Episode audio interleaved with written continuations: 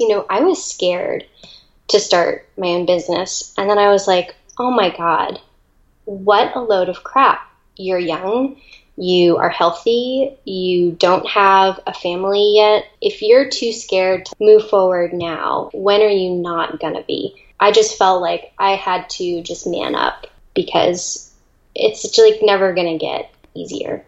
Hi, this is Daphne Cohn, and welcome to episode 17 of the Creativity Habit Podcast conversations about art, creativity, and courage with artists, creatives, and makers. My guest today is a photographer who recently made the transition from full time employee to full time entrepreneur, and she photographs artists and makers. Her work has been featured in USA Today, Edible Aspen, Plough to Pantry, and more. She is Olivia Emmer, and you can find her over at oliveandwest.com. In this interview, we talk about making the switch from creativity as a hobby to a full time gig, some of the biggest challenges when you're just starting out, charging for your work, knowing when to leap, and claiming your space as an artist. May you enjoy this conversation and may it inspire you to make your thing and change your world. Hello, Olivia. Welcome to the Creativity Habit Podcast. It's great to have you. I'm so happy to be here. Thank you.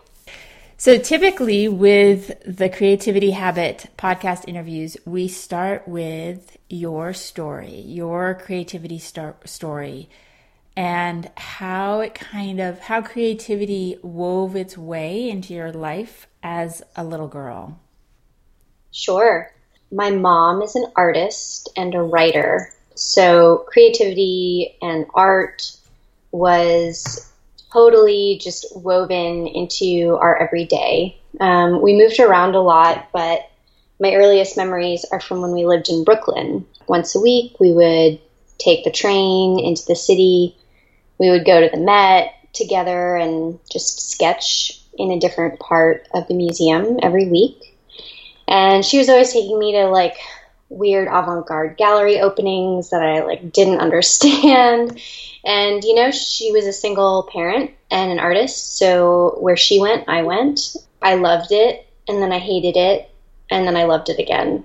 Let's go into the first part, the first I love it, and then we'll go into the I hate it and I love it again.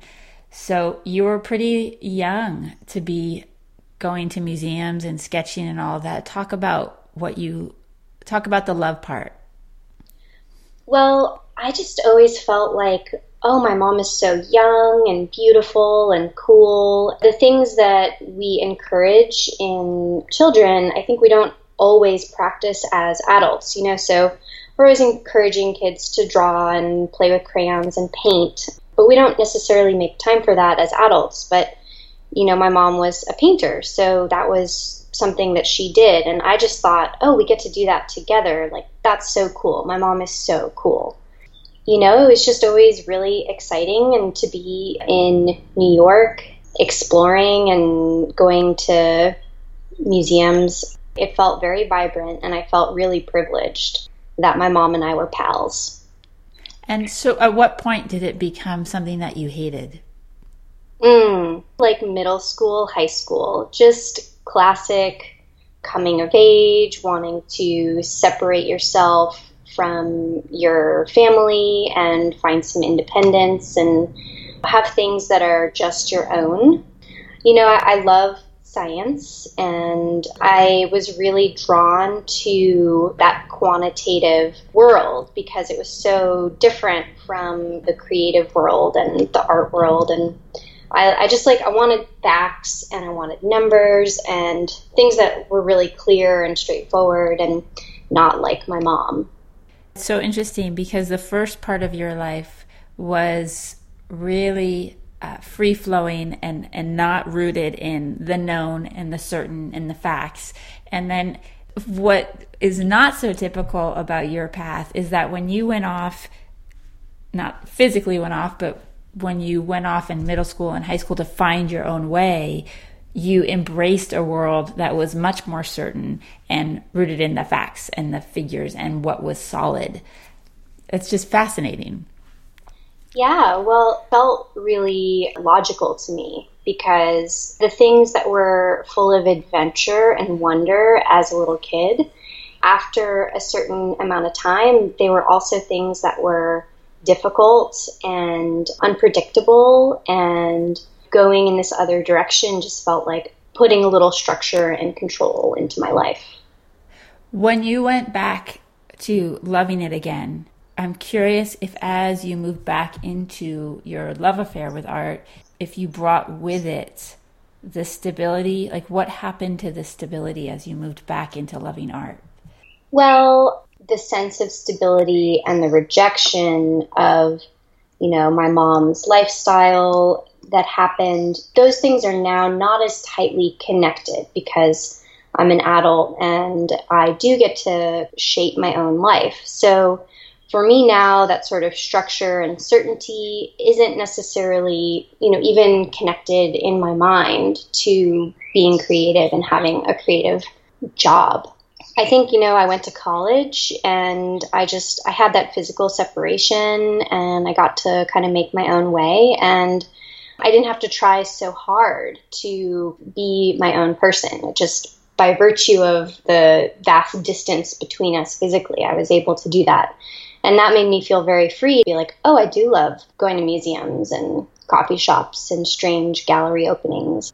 You really did, for a brief period of time, you really did reject all of it, it sounds like, before you came back to it. Oh, yeah. I mean, I hated hiking. I didn't like cooking. Like everything that my mom liked, I was like, uh, that's not for me. Which, looking back, feels so immature, but also not that unusual for that time in a young woman's life. I mean, if it, of course, it is to some degree immature because that's what we're doing. We're developing our maturity, and that's how we figure it out. I think, especially in our culture, there's this period of time where we just need to separate in order to find ourselves. Sometimes I feel like I'm still going through that. I'm still trying to figure out who I am and where I fit, but not so much in relation anymore to my mom or to my family. It's more in relation to my culture, to the values that we have been taught from our society and just figuring all of that out, figuring out the place in that. But with you, you so you went into you went to college and you studied neuroscience, correct? Yes. So really stayed with the scientific, although as you said, you also began going coming back to art and going to museums and coffee shops and and moving back into that world. What happened after that that your world became so much like now you're a photographer. Your world is making. It is art. So what happened between college and where you are now? Well, I spent almost 10 years living in Colorado working for a nonprofit. It was an environmental science education nonprofit, and I, I loved it. I had so much purpose and meaning, and I, I moved there to work for this organization. So my identity was like very wrapped up in that work that I was doing. And I have been making photographs since I was a little girl. And I did that all through college as well and worked for my college newspaper. And in Colorado, I really embraced a total style that I'd never had before, where it's just having adventures in my free time. So I had this work that was really meaningful to me. And then in my free time, I was just in the mountains. And it was a very physical experience, not a terribly creative time in a direct way. And I was using my camera mostly to just document travels and my adventures. And I used it for my work at the nonprofit. I did marketing, PR, and event planning and just always needed images there and after a certain amount of time i just i started feeling like my life was so so physical and I, I, was sort of feeling like a sense of loss about my creative life that i hadn't ever really acknowledged that i even had one and maybe that's because i took it for granted growing up the way that i did and i just sort of felt like oh you know i don't have a creative practice anymore. You know, I had this like transition moment where I'd been in Colorado for a long time, doing the same job for a long time, and there was personal issues with my family going on that were very emotional and I was just like I need to do something different. I need a new outlet. I need to refocus the work that I'm doing and the way that I spend my time. And that's when I decided to bring my photography from just totally personal, make it into my work. I'm curious because you were taking pictures, like you were taking pictures for your work, for the marketing, the PR piece, and and you were taking pictures to document your like personal travels, and yet you say that you felt like you didn't have a creative practice at the time. Did you not see that as your creative practice? You know, I really I really didn't. I think even now it's kind of hard for me to own that sense of creativity and art. I think part of that is I really just do take for granted some of the skills that I've developed over the years and that sense of aesthetic that I think my mom helped to lay the foundation for. It just feels like this thing that I do. I think for a long time, being an artist didn't feel like a viable identity. You were starting to say, which was, it's interesting because you were talking about not really owning the gift, basically, your natural gifts around it. And then it sounds like somehow for you that the fact that it's more natural, that it is just what it is, and that being an artist isn't necessarily a valued career in our society, that somehow, in, with all of that, taking pictures didn't feel like its own creative practice? Yeah, you know, my mom's an artist and a painter, but never was able to like make a successful living just off of that. And so I think that watching that and watching her struggle and feel rejected kind of made me feel like, wow, well, I don't want to do that. That's hard. And I think a big part of why I do feel more comfortable saying, oh, I'm a creative person again is partially because I married someone who's very creative and went to art school and he offers some good reflection. Sometimes when I have moments where I'm like, what am I doing? Am I should I be doing this? Is this good work? He's there saying like, yeah, this is the artistic process. Like you're going to love and then hate and then love your work over and over and over again. You're an artist. You can be that. You can accept that it's amazing to me because I I love your photos. I mean, that's how I got in touch with you was learning was seeing your photography first and then meeting you. And I think it's incredible to me how much we have limited the world of artist and art because and creativity by the way that we define them and that here you are i look at what you do and i think oh my gosh i so wish i could take photos like you do i so wish i had that aesthetic sense that eye the eye that you have and to me it's there's so much creativity and art in what you do and yet this is such a typical story of the person who's creative, artistic, which is really every single person on the planet, that, that, that we can't see that and that we have made it something so much bigger than who we are and what we do. Because of that, we'll often not even choose to pursue it because we think it's too much. We're, we're not good enough. We're not whatever. So you're obviously in the making that transition. You know, you've moved from being someone who takes photographs in your you know, spare time on your own to turning it into a career, a business. How are you managing, apart from talking with your husband, how do you manage those voices that say, Who are you to be doing this? You're not really an artist. You're not really creative. And all those other things that we hear all the time. Every day is different. And some days I make work and I'm like, ah, oh, man, today really clicked. Everything is perfect and amazing, and I'm so happy.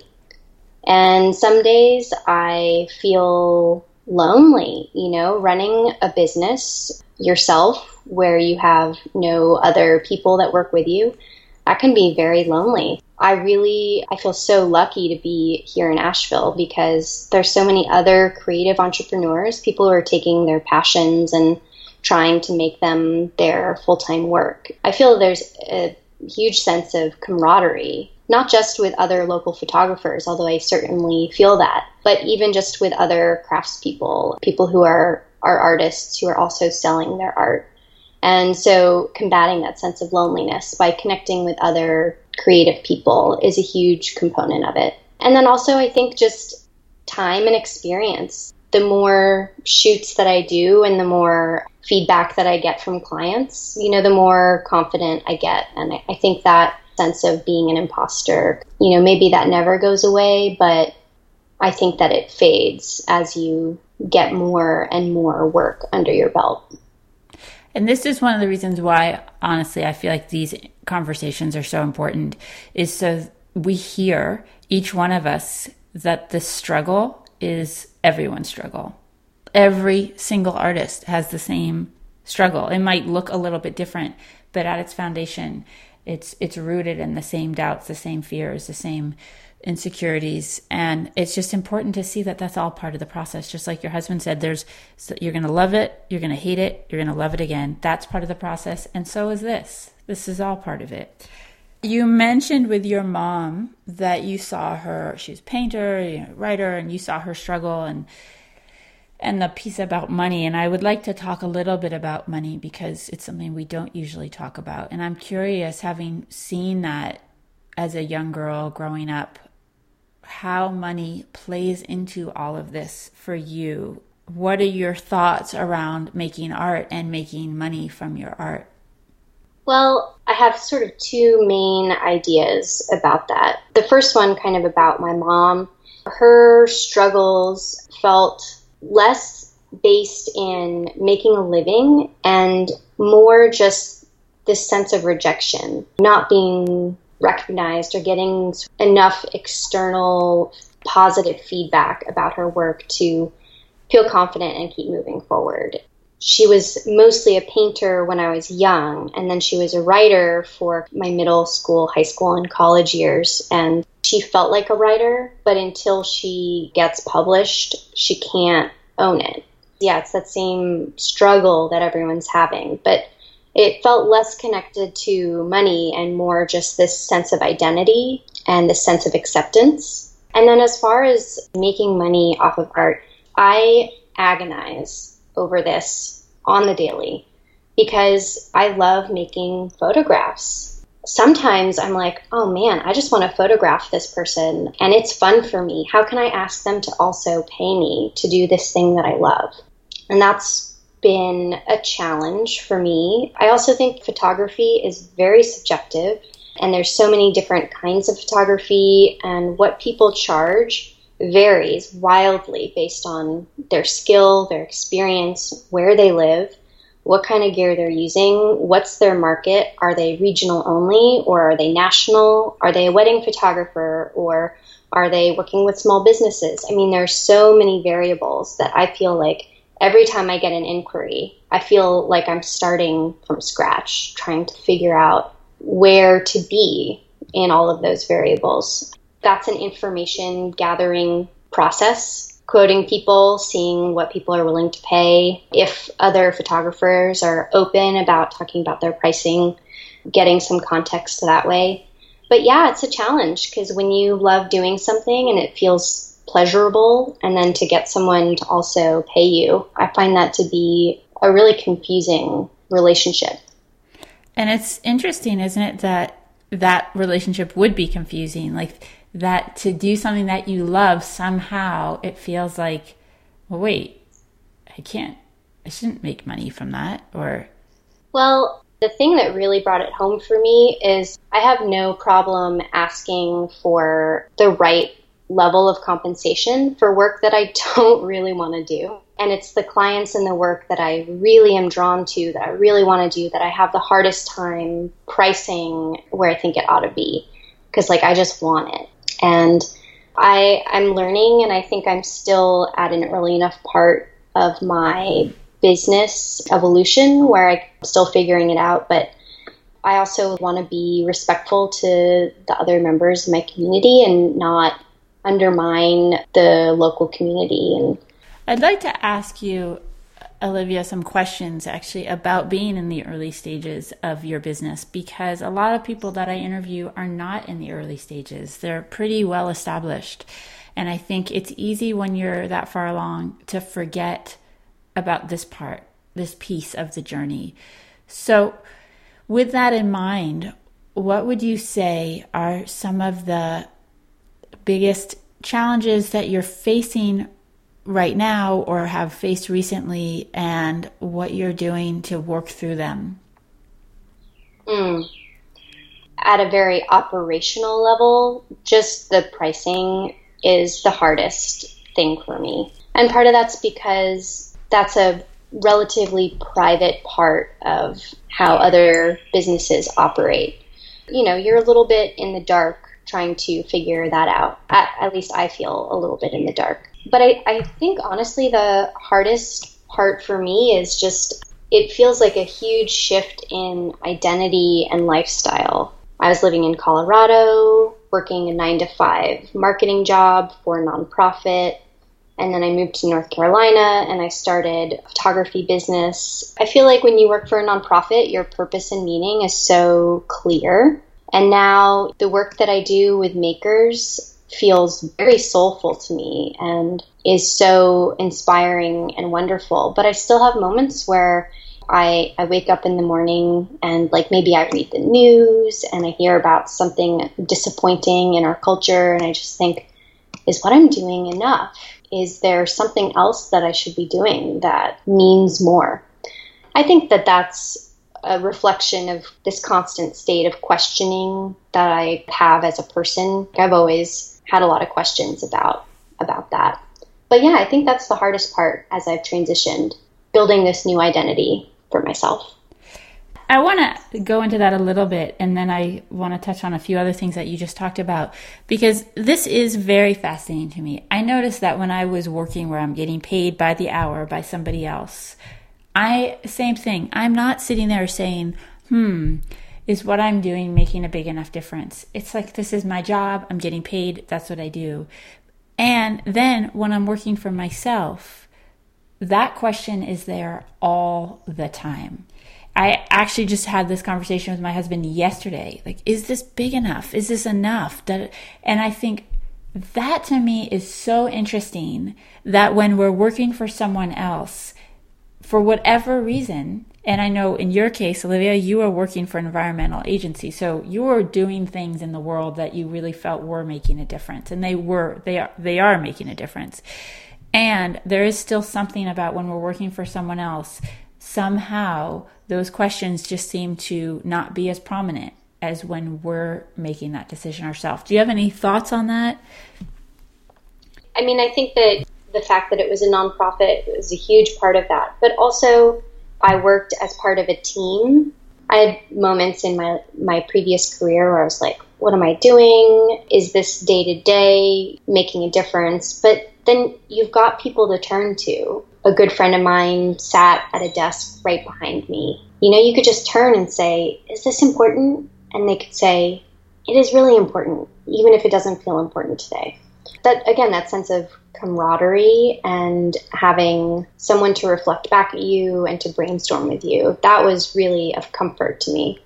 Um, and I think that's a big part of what feels unmooring about running a business by yourself. Sometimes you have questions and there's just no one else in the room. Yeah, that's true. So, the other piece, one other piece that you mentioned a few minutes ago was about your work with the makers, and I want to get into that now to talk about what is that? What is your work with makers? When I first started my business, I just made a website and it had a little bit of everything and I just took any job that came my way because I had to and I wanted to. And as time has gone on, I've really found that the work that has been the most rewarding and enjoyable for me has been when I've connected with other creative business people in the community. So that's really what I'm focusing my business on is working with people who make and grow things.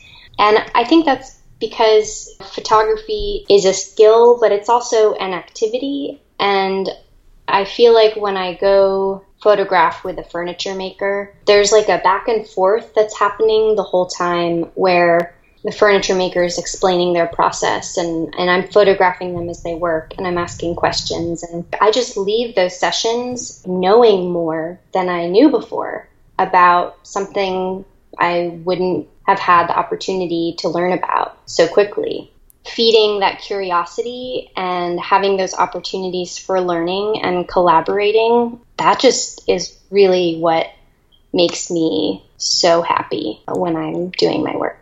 And I know with your work that one of the aspects of it is you really dive into the world of the maker and tell the story of the maker. Why that's important to you, the story of their work, and not just a shoot where it's like here's the bowl that they made or here's the table. Yeah. I love beautiful things and and I love things that are handmade and that are locally made. Those things tend to be more expensive than if you buy a bowl at Target, it's going to probably cost less than if you buy a bowl from your local potter but like I want to support the local potter and I want other people to also.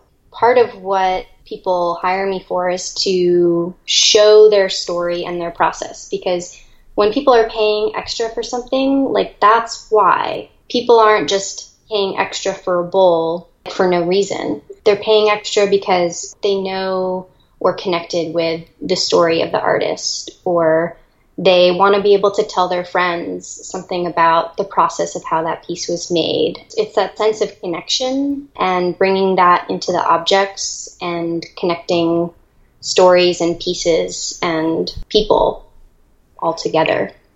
And it, it seems that as the world gets increasingly more bigger and faster and increasingly more digital, we long more and more for that connection for that sense of of knowing the story, of knowing where something's from, of knowing who made it.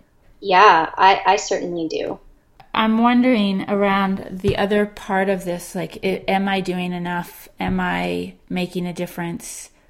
What are some ways that you have found to come to peace with these questions and how are how do you feel that your art is doing that? I think that working with makers does feel meaningful to me because I, I believe in what they're putting out into the world. But I don't know, around Thanksgiving of last year, I was looking at this photograph of uh, my mom and me, and I'm probably one. It's a beautiful black and white print that's framed, and it's it's on my mantle right now. I'm looking at it right now it's one of only a handful of photos of both my mom and I. There's lots of pictures of me as a little kid that my mom took, but there's not a lot of pictures of the two of us together. And um, that's because, you know, she's a single parent. There's, you know, not someone else there to witness and to capture those moments. I was feeling a little like bereft of meaning at that point. And so I just decided to start doing this single parent photo series. I try and shoot two a month they're free and they're for single parents in my community only. You know, it's a lot of work, but it feels really full of joy. I think that single parents sometimes have fewer resources. So a lot of the people I'm photographing wouldn't spend the money to hire a photographer. And I think also there's some cultural bias. There's the Nielsen family. It's like a mom and a dad and two and a half kids or something just like helping other little families feel pride and witnessing their love and their bond. I feel a really intense bond with my mom for better and for worse. That's really because the single parent situation. That's been key way for me to sort of feel like I'm doing more and giving something out. It's a beautiful thing. It's really amazing. One of the, and you said it when you were describing Olivia, you said that we're single parents in your community only. So that's, it sounds like that's really important to you that these people be in your community. I think because I am one of many transplants to Asheville, the onus is on me to be a contributing member of this new community for me. I don't know, maybe that's coming from a nonprofit background. I just feel like that's part of my culture is to participate and put myself out there. I mean, I hesitate to say this because I don't apply this to other people. But for me, if I wasn't doing anything for my local community, that would feel wrong. I'm benefiting from living here and also have people here benefit from my being here, yeah. even if it's in a really small way. I mean, two families a month is that's not a lot of people, but it's really important to those people. That's right. That's right. And it is a lot. It is a lot in the sense that you could choose not to do it at all, and that's 24 families a year. And that would be 24 families that would not have those photographs. So it it does make a difference. It is it is a big deal. I'm curious both for yourself and for people listening. So photography as an example, it's a great example of a pretty competitive field. There's a lot of photographers out there and now with iPhones and things, a lot of us think we can be photographers because we carry a camera around in our pocket or our bag or whatever. How have you differentiated yourself? How have you found your own creative voice within this competitive field? Hmm. I make my best work when I'm in situations where I'm feeling curious and inspired and learning. So, specializing my business to try and increase the number of situations like that is part of it. People want that. You know, when they're looking to invest in their business, they like seeing, like, oh, this is what she does. And most of my business has come from people that I've met in person and then referrals. And I think that's pretty common for photographers. I know that from like a business model perspective, you need to get your work out in front of more people than you can meet physically yourself. But gosh, I just love that. I'm not great at small talk. I'm like the girl at the party who asks really personal questions. I just want to connect with people and get through some of that fluff pretty quickly. Like I said, I'm just, I'm really curious yeah, when I get to meet someone in person and connect with them and then collaborate with them, that whole uh, evolution of collaboration is fun and fascinating to me. Yeah, it's interesting that you say that about being the girl at the party who goes in for the deep questions quickly. You can see that in your photography because there's an intimacy with the uh, what's the, the with the subject that you create. It's like I, I, think that's one of the things that really drew me to your photos and i've talked to you about this a little bit but part of what i love with your with your photos is that you tell a story like a, a story that i i just want to fall into. I want to know more about. I want to be told this story. And then i love the color palette but uh, it's also there is that intimacy that you create be- between you and the subject. And I think that is part of your personality of wanting to go right into the deeper part of life. Mm, well, I love hearing that. I'm just like blushing.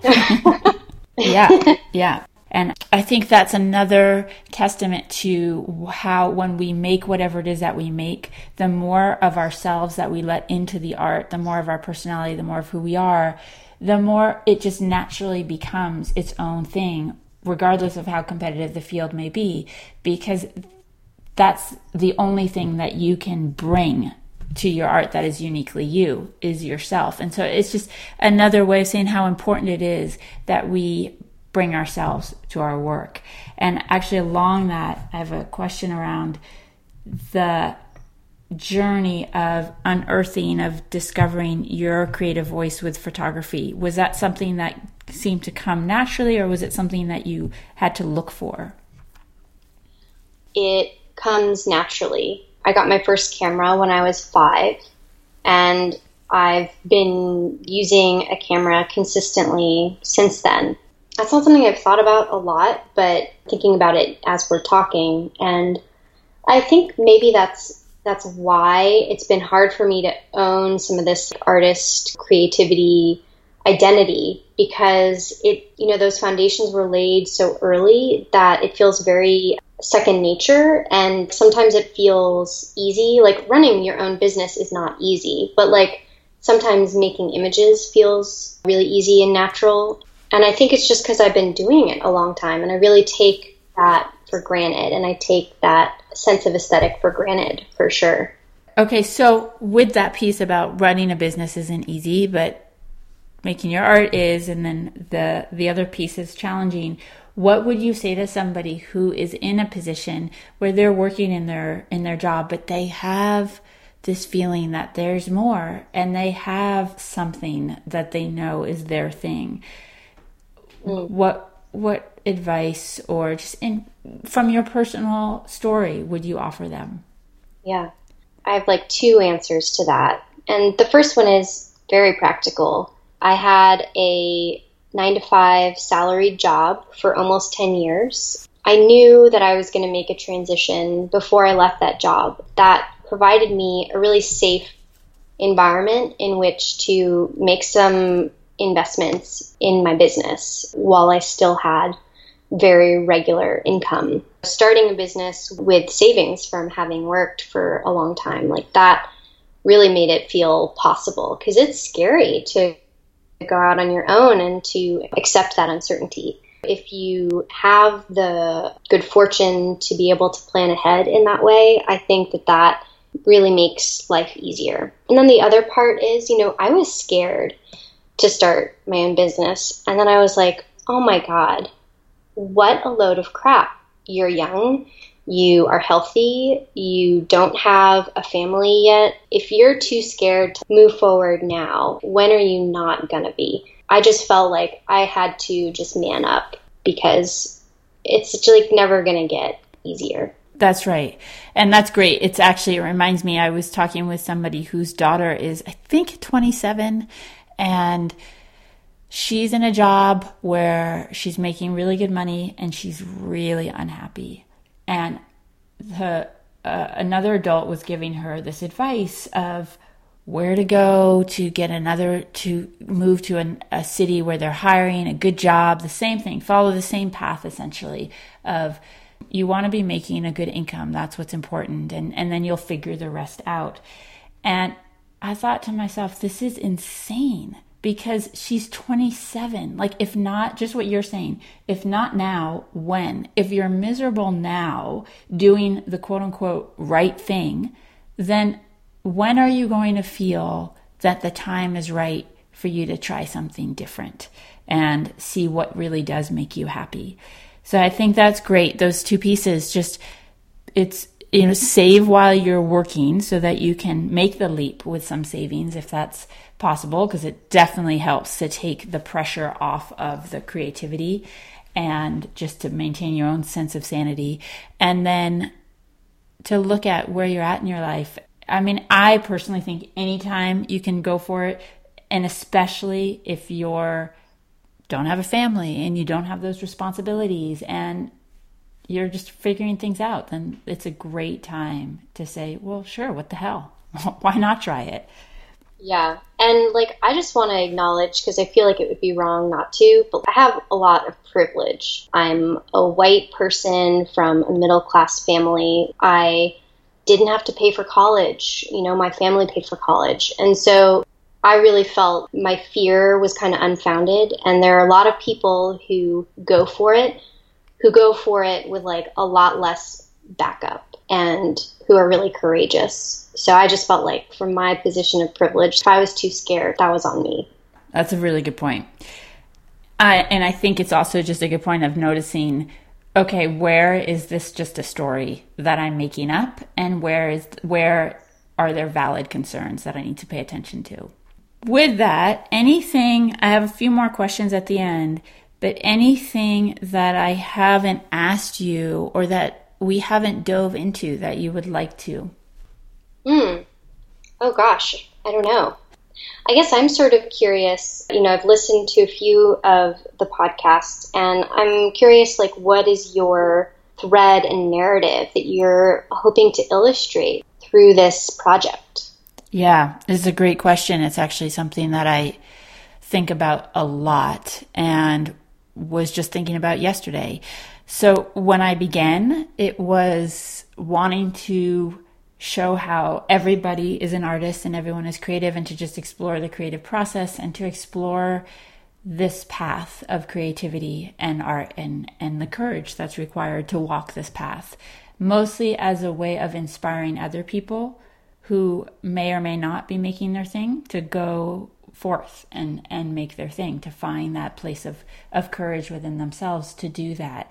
So that was the first motivation and it's just recently started to shift so that's why i say it's interesting that you asked that now because while that's still really important the place it's shifting to is I feel like more than I mean, it seems absurd to say more than ever. I don't know. I'm only alive now, so I, I, don't know what it was like before. But it feels like we're in a time where creativity is essential, not just to our survival, but to a planet that is actually supporting all of its inhabitants to truly thrive. And that we can use our art, we can use our creativity. And I use those terms very loosely. I say this a lot, but I use those terms very loosely because I don't want us to get caught up in this idea of an art world and a specific idea of an artist. And but that to, we can use those our creativity, our art to change things in the world, to innovate, to disrupt, to inspire that our art has that power. And each one of us, because each one of us is an artist, has that power within ourselves. So that's really the direction I'm moving in and what feels most important to me right now. I appreciate you asking that question, especially since it's so up for me. Mm, I love hearing that. Yeah. So thanks for giving me the chance to articulate that and, and share that on this in this way. So before I ask my last couple questions, I want to first say the best way, of course, to experience a photographer's work is by seeing the photos. you can't really experience it unless you see the photographs. And if you go to Olivia's website, which is Olive and West, actually, I'm going to ask you about that name in a minute, but oliveandwest.com, you can see a lot of her photographs. And also, Olivia, you have a pretty active Instagram feed. What is your uh, Instagram name? It's at Olive and West. At Olive and West. I really, really encourage you to check out her photos, her photographs, whatever the best word is, but to check them out because they're just beautiful, really beautiful. And where did Olive and West come from? Olive is me, it's my nickname and West is my Volkswagen Vanagon Westfalia. It's a camper van, and it, I think of it as like a mobile studio. It's got a little battery pack and solar panels on it. And my first ever gig that I got, I drove out to the gig in my van and did all of my post processing on my computer in the van off the solar panels. And I don't know, the van I had dreamed about was like my dream car for a while. And then I was like, I'm just going to do it. So I think the van, I feel like it represents my most courageous, adventurous version of myself. It's like my craft for adventure. Well, that makes sense. It doesn't sound silly to me because your van represents the freedom to just hit the road and explore and go off on adventures and and meet people and take photos and I mean that is it's all that you're doing and it and it is represented. It can be represented by your van. Yeah, well thank you. yeah. Yeah, that makes a lot of sense to me. So oliveandwest.com and at this point is I like to express some gratitude and then I'll ask you the last question and one of the things I'm really struck by is your commitment to asking the questions that spur you on to showing up in the world in the way that you want to show up, in the way that you feel is the most powerful and the most courageous, making the biggest difference. So, staying with the discomfort, the challenge that we sometimes find when we're sitting inside of the questions instead of just having the answers. Your willingness to stay there and to keep asking those questions and and you do that not just in your personal life with your own desire to grow and to make a difference, but then it shows up. It's how you make beautiful photographs. It's the questions that you ask of the people that you're photographing. It's the way that you want to tell their story. It's wanting to, it's the curiosity you have. It's the fact that when I asked you if you had any more questions, you had a question for me.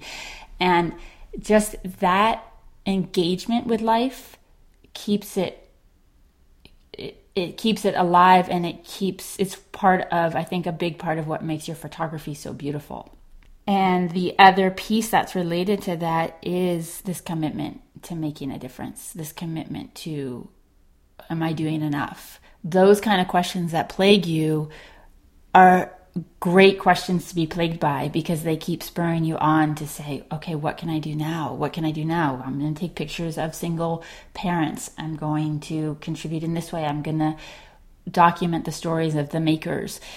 All of that, those types of questions, the fact that you keep asking them and the fact that you keep using the answers to do that in your with your work in the world is really a beautiful thing. So thank you, Olivia. Thank you. Yeah. The last question is with everyone being an artist and everyone being creative, why is it important that each person make their thing? I think that as human beings, we like have a desire to make things and I think that shows up for people in really different ways. For some people they're like having a family, making children. That's one way that I think that gets manifested. And I think there's a long history of human beings wanting to like leave their mark. And I think also making things, photographs or paintings or bread or dinner can all have really meditative qualities that I think we need as people to get through our day. I don't know, I think when you make something, it just changes the way that you interact with the world and the way that you're mind functions. Yeah, I think so too.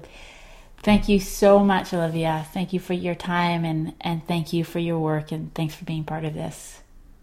My pleasure. I did have one. I'm so honored by how complimentary you are about my way of thinking about things, but I just want to acknowledge like I think that I'm always asking myself, am I doing enough? Cuz like I think I'm I'm not. And I think that you know, like enough is a moving target, but I'm I'm really curious, you know, like in 10 years what will enough look like for me. I feel like 100% confident I'm not doing enough yet. And I'm really excited and curious how I'll improve on what my life looks like and my contributions are. Yeah, that's great. I love the excitement around and the curiosity about what that will look like. And I'll say that there was one time when I was talking with a friend and I was saying how I didn't feel like I was a good enough parent, a good enough mom. And he said to me, "Well, what does good enough look like?" And I realized in that moment I did not have a definition for good enough. So there was no way that I would ever be good enough because there was no picture of what that looked like. And once I started to really investigate that question, what does good enough look like? It, while, like you're saying, you have a certainty that it's not enough right now, me creating an image of what a good enough mom looked like helped me appreciate the kind of mom I already was and mm-hmm. and find more peace around around the mom that I am and so it just was really valuable to think well what is enough? What does that even look like? And begin to hold that and play with that. Well thanks olivia. Thank you. Thanks for listening to the Creativity Habit Podcast. If you want to get a creativity starter pack for free with a creativity journal, as well as tools and checklists for getting started and staying focused with your creative project, head on over to thecreativityhabit.com forward slash starter pack. You can also find me on Instagram as The Creativity Habit. Coming up next week is artist Ashley Longshore on how to be uber successful in the art world and make your creative dreams happen. And if you like this interview, please leave a review on iTunes. Every review really helps this podcast get out more into the world, reach more artists, creatives, and makers like you, and inspire them to make their thing and change their world.